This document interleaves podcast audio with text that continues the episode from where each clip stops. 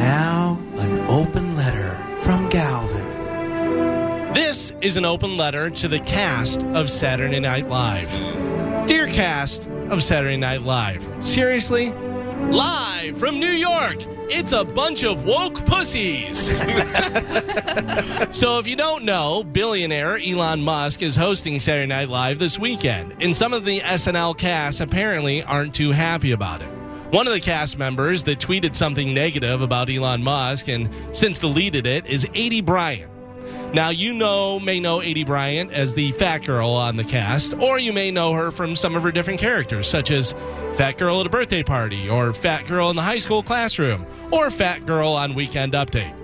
It's kind of like whenever a girl dresses up for a Halloween as a nurse or a cop or a cat. She's not just a regular nurse or cop or cat, she's a slutty nurse or a slutty cop, or you get the idea. I actually don't really know who all is on Saturday Night Live right now. So I went to the NBC website to see, see who is in the SNL cast.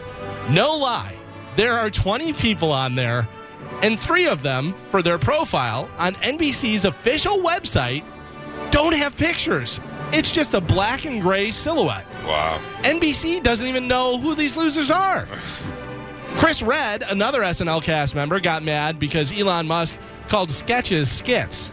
Okay, guy, is that the cross you want to die on? You're talking to the Albert Einstein of our generation, and your big problem with him is saying skit instead of sketch? Good luck with that.